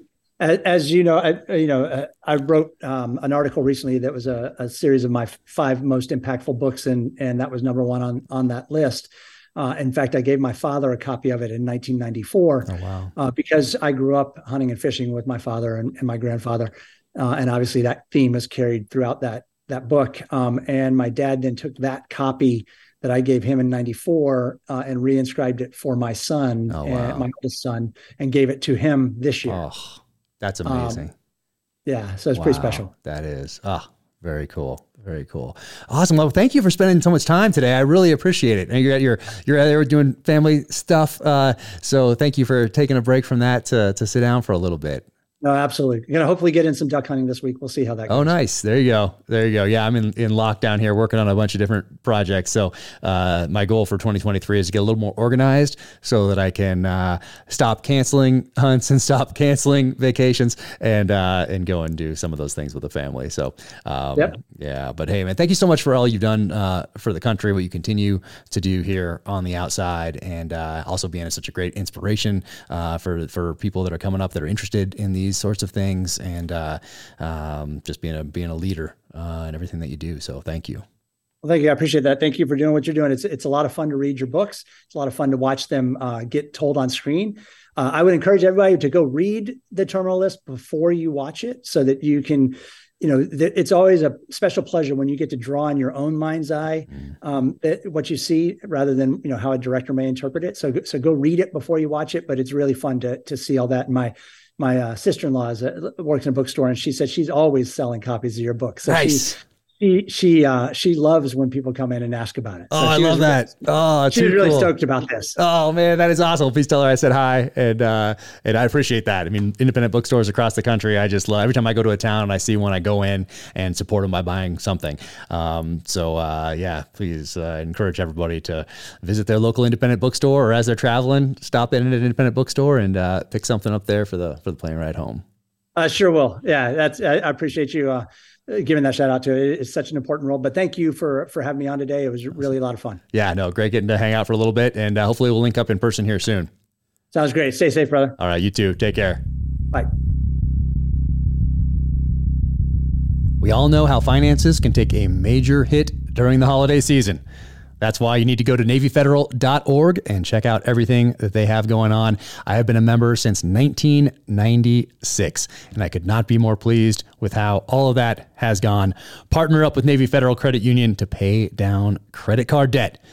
You could get into low APR on balance transfers with their Platinum credit card.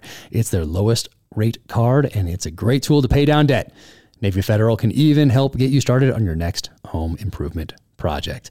They offer home equity line of credit with convenient access to funds when you need them at a variable rate. You can also get a fixed rate equity loan that has set monthly payments for large purchases. Consolidating debt with a home equity loan can also streamline and lower your monthly payments. Learn more at NavyFederal.org, where their members are the mission. Insured by NCUA, Equal Housing Lender. Membership required. Loans subject to approval. Call 1 888 842 6328 for details about credit card costs and terms. HELOC APR as low as 6.5% as of November 23rd, 2022. Black Rifle Coffee Company, the coffee that I drink every single day and powers me through my novels. Black Rifle Coffee Company set out on a mission to make the best cup of coffee that's ever hit your mug. The dream was to sell enough premium coffee to be able to build a support network for veterans, first responders, and law enforcement. Thanks to your support, all that dream has become a reality. Black Rifle Coffee is roasted by a veteran led team of brilliant coffee graders here in the United States who work tirelessly to roast and bag the highest quality coffee right here in America. The coffee is truly one of a kind, but it's your support that gets gear, funding, and supplies into the hands of those on our front lines. This year alone, your support has helped Black Rifle Coffee Company expand our team of active duty service members, veterans, and veteran family members. Black Rifle was also able to donate over 120,000 bags of coffee to veterans and first responders in 2022. All thanks to you.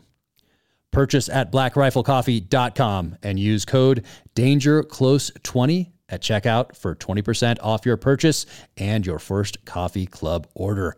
That's blackriflecoffee.com and use code DangerClose20. You can also find Black Rifle Coffee in grocery and convenience stores near you. Black Rifle Coffee, America's coffee. You know there are different grades of fuel for your vehicle, but did you know there's different grades of fuel for your mind? When your mind gets low quality fuel, it gets easily distracted, fatigues quickly, and leaves you swamped in brain fog. But when it gets high quality fuel that's packed with the electrolytes it needs to operate at optimal levels, your brain cells fire more quickly and efficiently, which keeps you focused, energized, and ready for anything. That's why Navy SEAL veteran Nick Norris created Protekt Hydration. It's an electrolyte supplement that contains the optimal ratio of electrolytes your mind needs without any of the sugar, artificial sweeteners, or other junk it doesn't. And people love it so much, it sold out three times in 2022. They just got some back in stock right now. Danger Close listeners can get 25% off. Visit Protekt, P R O T E K T dot com slash danger close and start giving your mind higher quality fuel today. Once again, visit Protekt, P R O T E K T dot com slash danger close for 25% off. Welcome to the gear highlight portion of the Danger Close podcast. First off, this right here, this desk, badass workbench.com. And this thing is solid. Great group of people out there. So check them out. Once again, badass workbench.com. Hoyt, Hoyt.com. Right here, this is my wife's bow, and this is the Eclipse. And this was built up for me by my buddy Caleb Brewer out at Stick Sniper Archery in Tucson, Arizona, former Army Special Forces guy. So go check out Stick Sniper Archery and, of course, check out Hoyt there, Hoyt Bow Hunting on Instagram, but Hoyt.com is the website, and this thing is awesome. So uh, thank you guys. Hoyt, amazing. We have a archery setup here at the house. The uh, crew from Total Archery Challenge came out and set up uh, about 20 targets here, and it is awesome to get outside and sling some arrows as a family. So check out Total Archery Challenge as well. They're running these uh, amazing events across the country now. So check them out, and I hope to make it to one of those again this summer. So Total Archery Challenge. Check it out. This book right here just came out in January by my buddy Matthew Thomas. It's called Interceptors The Untold Story of the Fight Against the Cartels. So, Matthew Thomas is a deputy sheriff in Arizona, and this is a book about his experience on the border. So, uh, very cool. So, check this thing out. Once again, it's called Interceptors. Matthew Thomas. Bam, right there. Let's see. Let's go to a blade next. Look at this. So, right there, look at that thing. Ooh, yeah, this is awesome. So this was a was a gift, and uh, it also comes right here with a training blade, and it's a place also to put your real blade while you're using your training blade. Um, but right here, so this is Headhunter Blades, uh, Harley Elmore, and go to headhunterblades.com. This one is called the Rat, R A T, right here, and uh, just might see it in a future novel. But uh, also, so Rafael Kayanan, and that is R A F A E L underscore K A Y A N A N, and he, that's on Instagram. And he collaborated with Daniel Winkler to make the tomahawk that I gave my kids at my military retirement, and that is in all my novels, and that Chris Pratt used in the Terminal List series on Amazon. So um, he got this together right here along with Harley Elmore, and, and that is H A R L E Y underscore E L M O R E on Instagram. So uh, thank you guys so much. This blade means so much to me, and uh, this is a nice little blade. So check that out for sure. Headhunterblades.com. And let's see. Let's go. Another weapon right here. Look at this thing. Look at this sap. So this thing might not look like much, but you do not want to get smashed in the back of the head with this thing. And look at that. That is awesome. Has yeah, amazing. Uh, so this is I'm going to spell it out: B A W I D A M A N N dot com. So go check them out for sure. Andrew over there makes some incredible stuff. And uh, this was a gift, uh, Ruin or Despair on Instagram sent this my way. So, um, man, thank you so much. Sincerely appreciated. And uh, yeah, this thing is pretty serious. Just smashing it against your hand hurts. Um, very cool. So thank you guys. That was awesome. And they also sent this. They know me pretty well. Look at that. Can you see that? Now I have a machine gun. Ho, ho, ho. so that'll be on the tree next Christmas. Thank you guys. Uh, let's see. SIG Custom Works Concierge Service. So they have this service now, and you can go on and you can build your own pistol and customize it. So this is the one I built. It was super easy. Just jumped right on. Go to sigsauer.com and then click on that Custom Works Concierge Service, and uh, you can drop the trigger you want in there, grips you want in there, the slide, uh, optics. It's all right there uh, at the Concierge Service, and so built that up. Just click, click, click, click, and bam! It appeared at my FFL. So um, very cool. So Sig, thank you. And then it comes with this this box right here.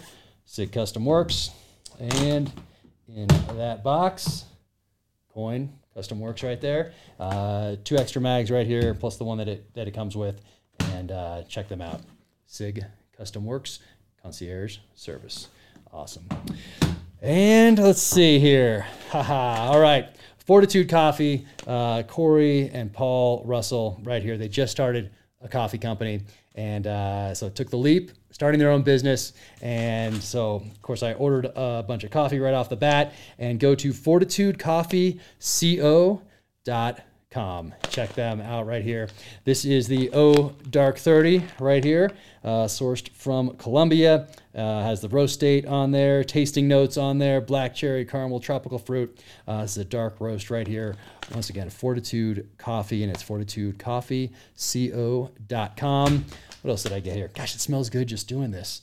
Like, I gotta have some coffee right after this. This one's from Costa Rica right here citrus, almond, and honey. Nice. I like it. This is a medium roast right there. And uh, of course, got a couple stickers and a couple mugs as well. So congratulations uh, to Corey and to Paul, veterans both. Uh, they work with the Best Defense Foundation. You've heard me talk about the Best Founda- Best Defense Foundation before. Uh, my daughter and I went out to uh, Pearl Harbor, took a group of veterans out there uh, for the 80th anniversary commemoration events, and then went to Normandy with another group of World War II veterans this past June. So uh, Corey and Paul play a significant role in making all that happen. So uh, congratulations, guys, and thank you for all you do for our nation's veterans and for what you've done for the nation as well. What else? Look at this. Protekt, P R O E K T, right here. SPF 50 sunscreen right there. They do a bunch of, of supplements, and I love their hydration, their energy, their immunity. Uh, they're liquid and just drop them into a water bottle. And so that has been keeping me hydrated as I've been writing. And uh, right here, sunscreen. So they're doing a bunch of great stuff. My buddy Nick Norris uh, is at the helm over there. So protekt.com. Be sure and check them out. So P R O T E K T dot com. Check it out. And look at these things. What? Cross Tomahawks ties. Yeah, and these ones are nice ones right here. Uh, Jack Carr collection right here, uh, or that color right there, black one right there, or this one, or one like it anyway, to the premiere of the Terminal List out in LA this past summer. So you can go to officialjackcarr.com and click on shop for the merch. Uh, so there's a bunch of stuff up there. And I think that is it. All right. Take care out there. See you next time. Thank you so much to SIG Sauer for jumping right on board out of the gate to make this podcast possible. Obviously, I am a huge SIG fan, having carried the P226 on every deployment downrange in the SEAL teams.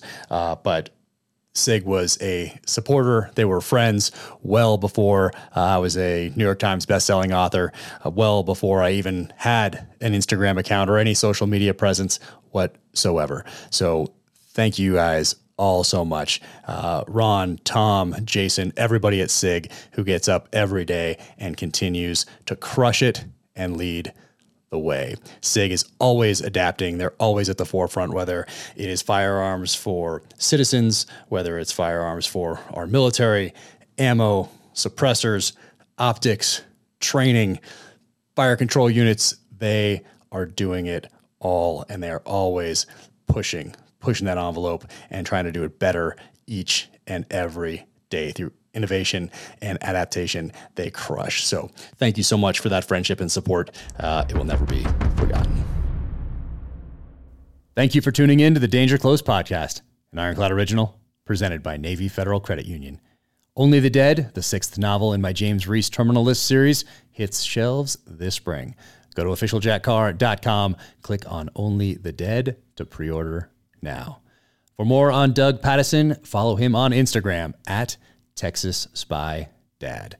Follow me on the social channels at Jack Carr USA, officialjackcarr.com. That is the website. You can click on shop for the merch and sign up for the newsletter there as well. And if you enjoyed this conversation, be sure to leave a five star rating and review wherever you get your podcasts.